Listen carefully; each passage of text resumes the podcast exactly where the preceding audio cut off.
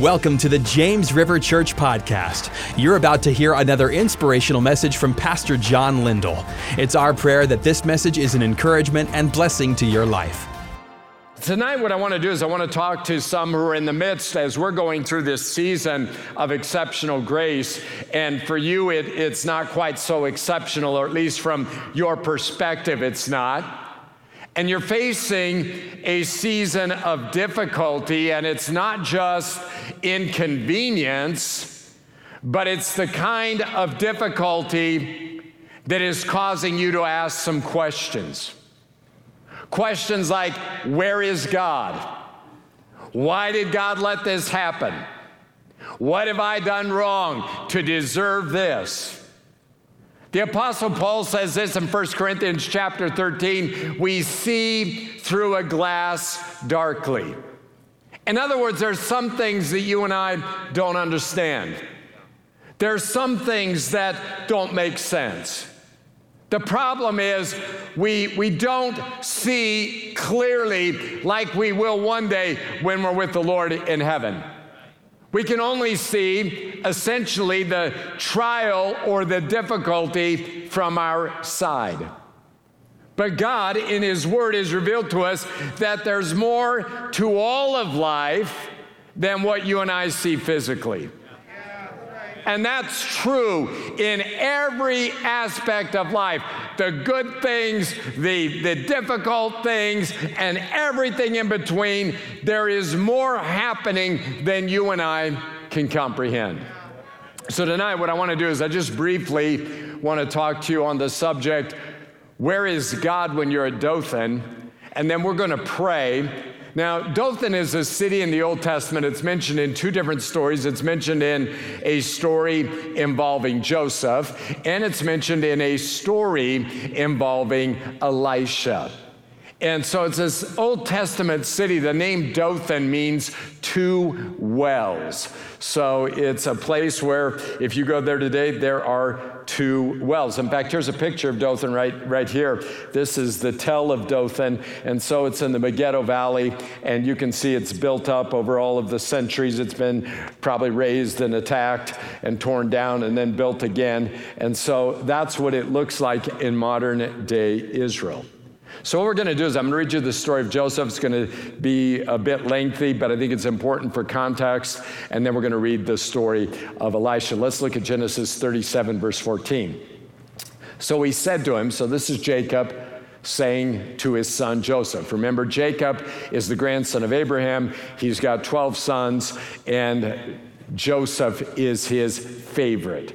The other sons are out watching the sheep. Joseph, on the other hand, is home with his father. Joseph has a richly ornamented robe, which is essentially saying he's the crown prince of the family, he's the uh, heir apparent. And so while he is one of the youngest in the family, he is not the youngest, he is one of the youngest. He's got a little brother who is younger. Uh, his brothers absolutely cannot stand him because he's done some things along the the way. He has had dreams where he tells them, Hey, I had a dream God showed me. Uh, we were out in the field, we had sheaves of grain, and mine was standing straight up, and yours gathered around and all bowed down to me.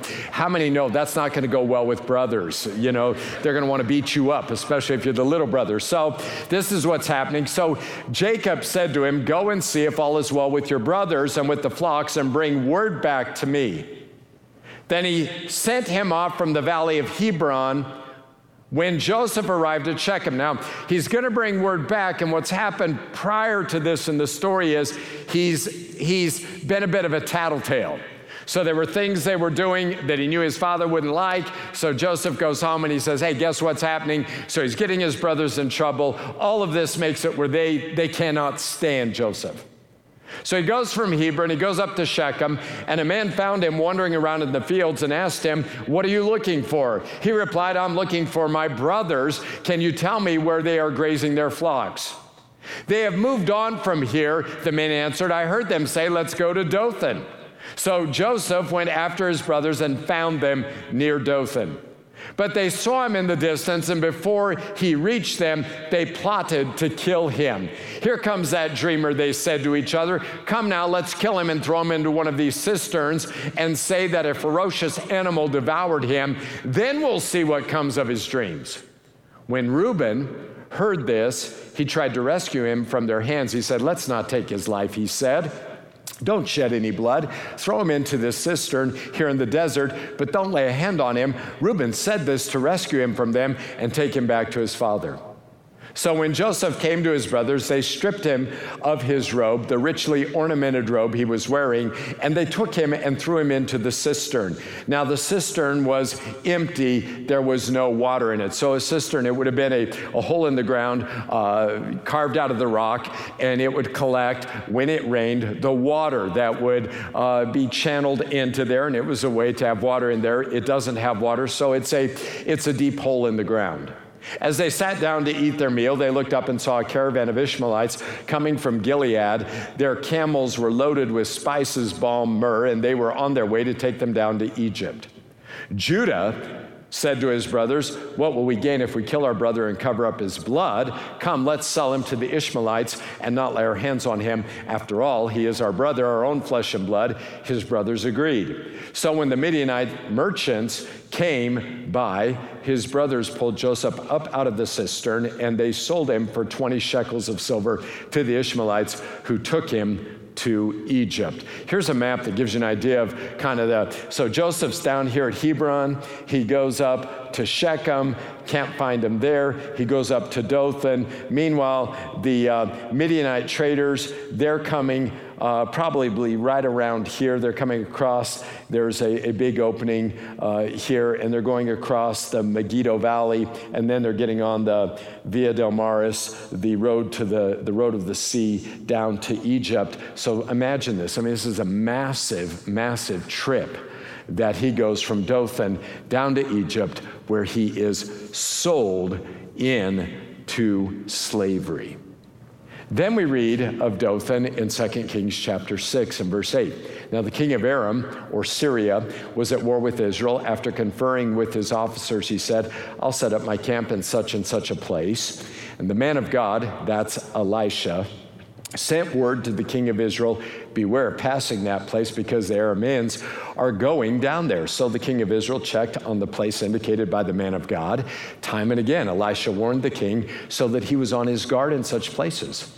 This enraged the king of Aram. He summoned his officers and demanded of them, Will you not tell me which of us is on the side of the king of Israel? None of us, my lord the king, said one of his officers, but Elisha the prophet, who is in Israel, tells the king of Israel the very words you speak in your bedroom. Go find out where he is, the king ordered, so I can send men and capture him. And the report came back he is in Dothan. Then he sent horses and chariots and a strong force there. They went by night and surrounded the city. And when the servant of the man of God got up and went out early the next morning, an army with horses and chariots had surrounded the city. Oh, my Lord, what shall we do? The servant asked him. In other words, what you find out about Dothan is Dothan is a place where very discouraging things happen. Dothan is a place where things don't go well for the people who are there by and large. Maybe tonight you've come into this place, and like Joseph, you would identify with that scenario where you feel like you've been betrayed. Maybe you've been betrayed by a friend. Maybe it was by a family member. Maybe you were betrayed by a coworker. You didn't get the promotion. People said bad things about you. Now that's put you on the outside looking in in many respects within the place where you work. Maybe it cost you a deal. Somebody lied about you. Somebody said something. Somebody betrayed you. And now your future, that that seemed very, very bright all of a sudden seems rather bleak. It's as if the opportunity is lost.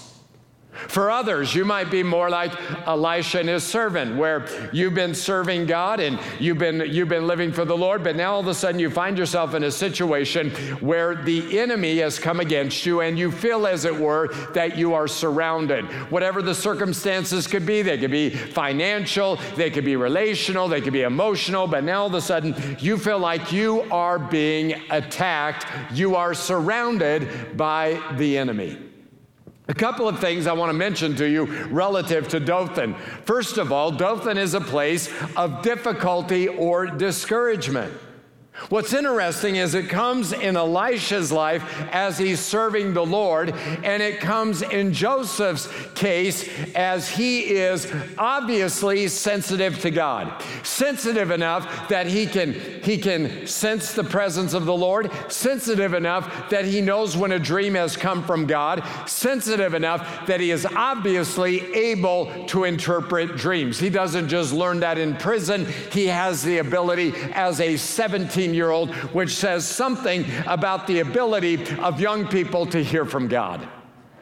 He is, he is hearing from the Lord.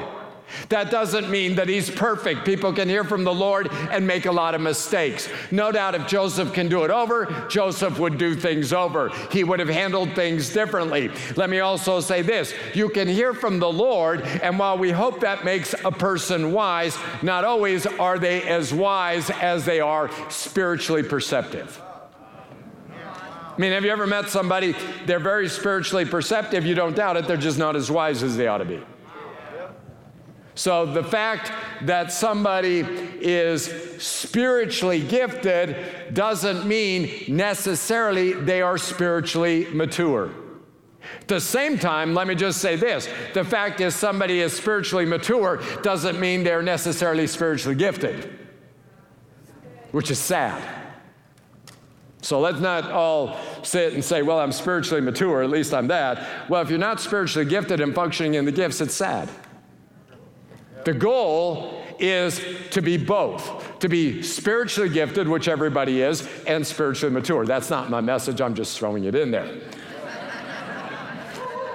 when a person finds themselves in Dothan, it's easy to wonder if not only if God's there, but if He cares, if He sees you.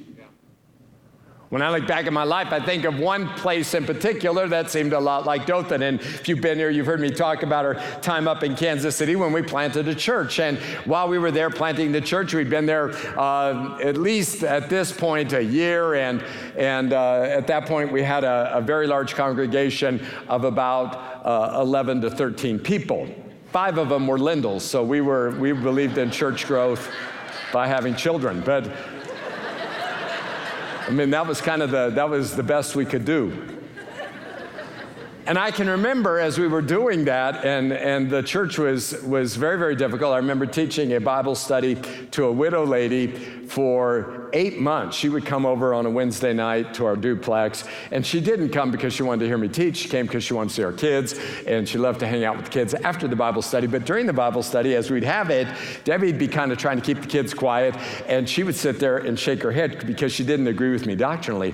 So it was it was really an interesting set of circumstances. And I can remember one day because we'd had a land deal fall through and, and it just seemed like nothing we tried was going right. And I can remember one day driving, going for a ride, and just, just shouting out, God, where are you? Frustrated because I couldn't understand what was happening. Some of you tonight, you know exactly what I'm talking about because that's where you're at. You're not shouting that out, at least outwardly, but inwardly you are. Dothan can be a place of difficulty, it can be a place of discouragement.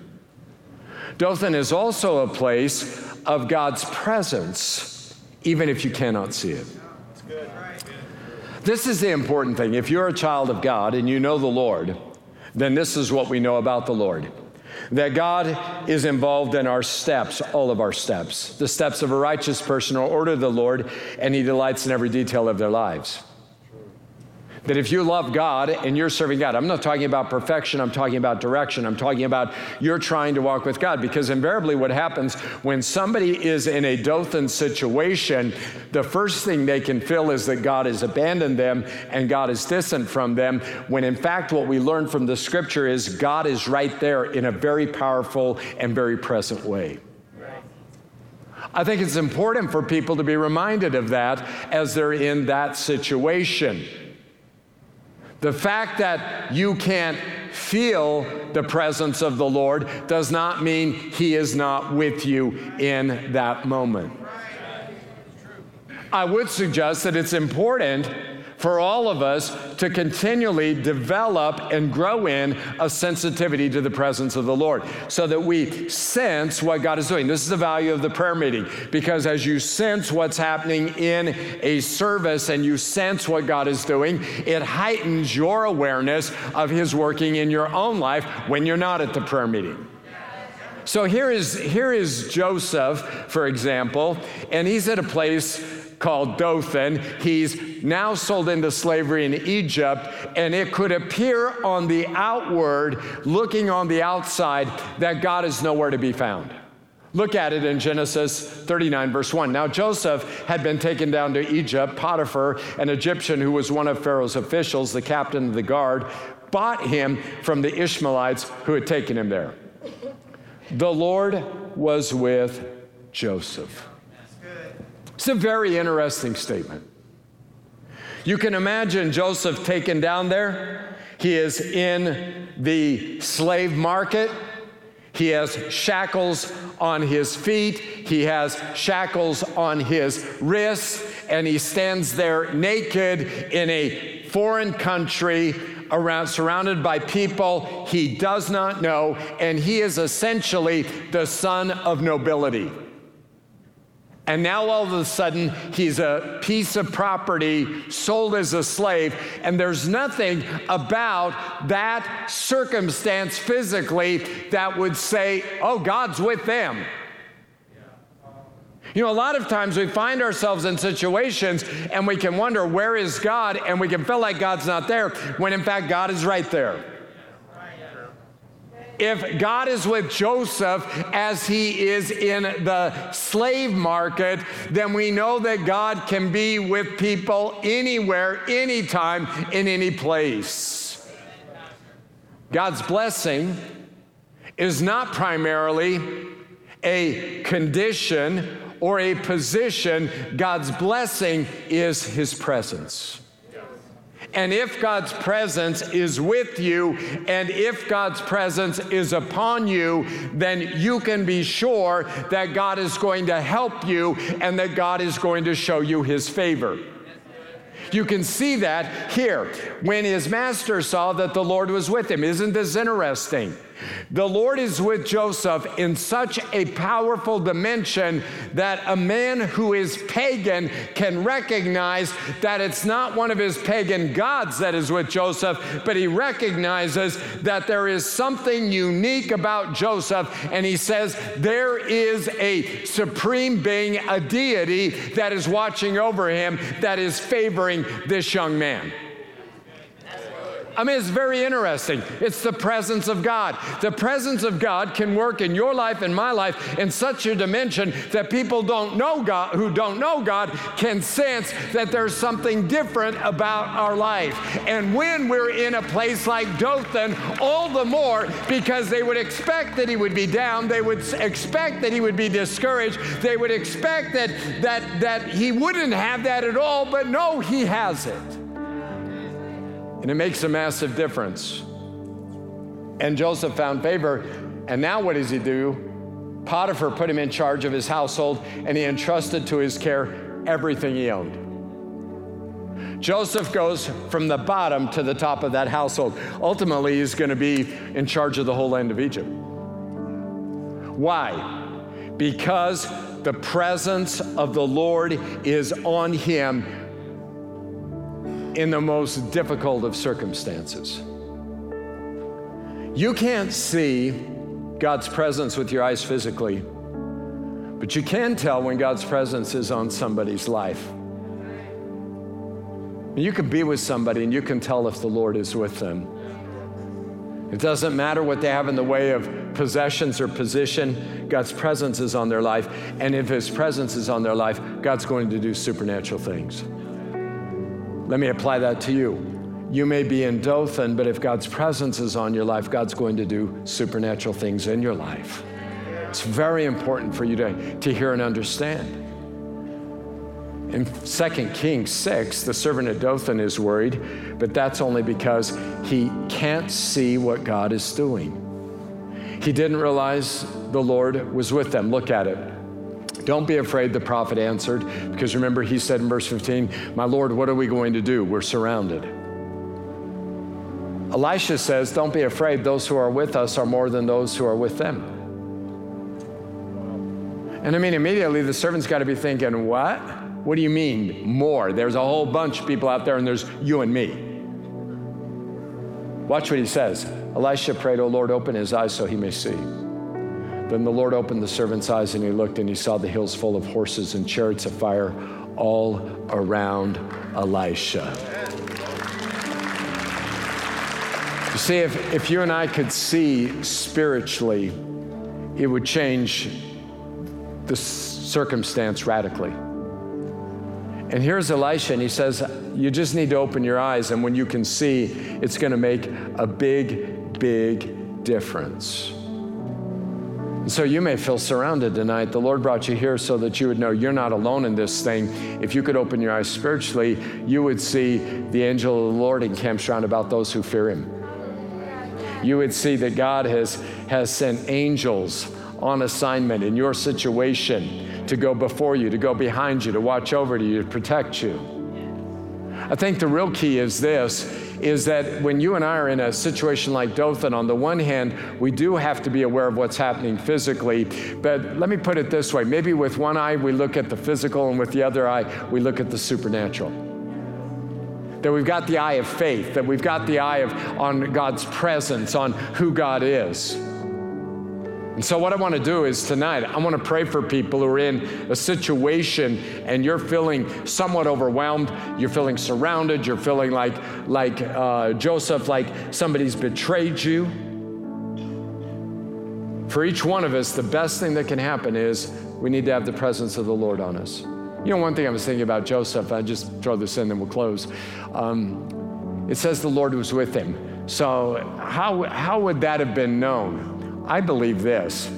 I believe Joseph, when he told the story, said, You know, I was there in the slave market and man, I, I was scared and, and I didn't know what was going on and, and I'd lost everything, but I knew God was with me.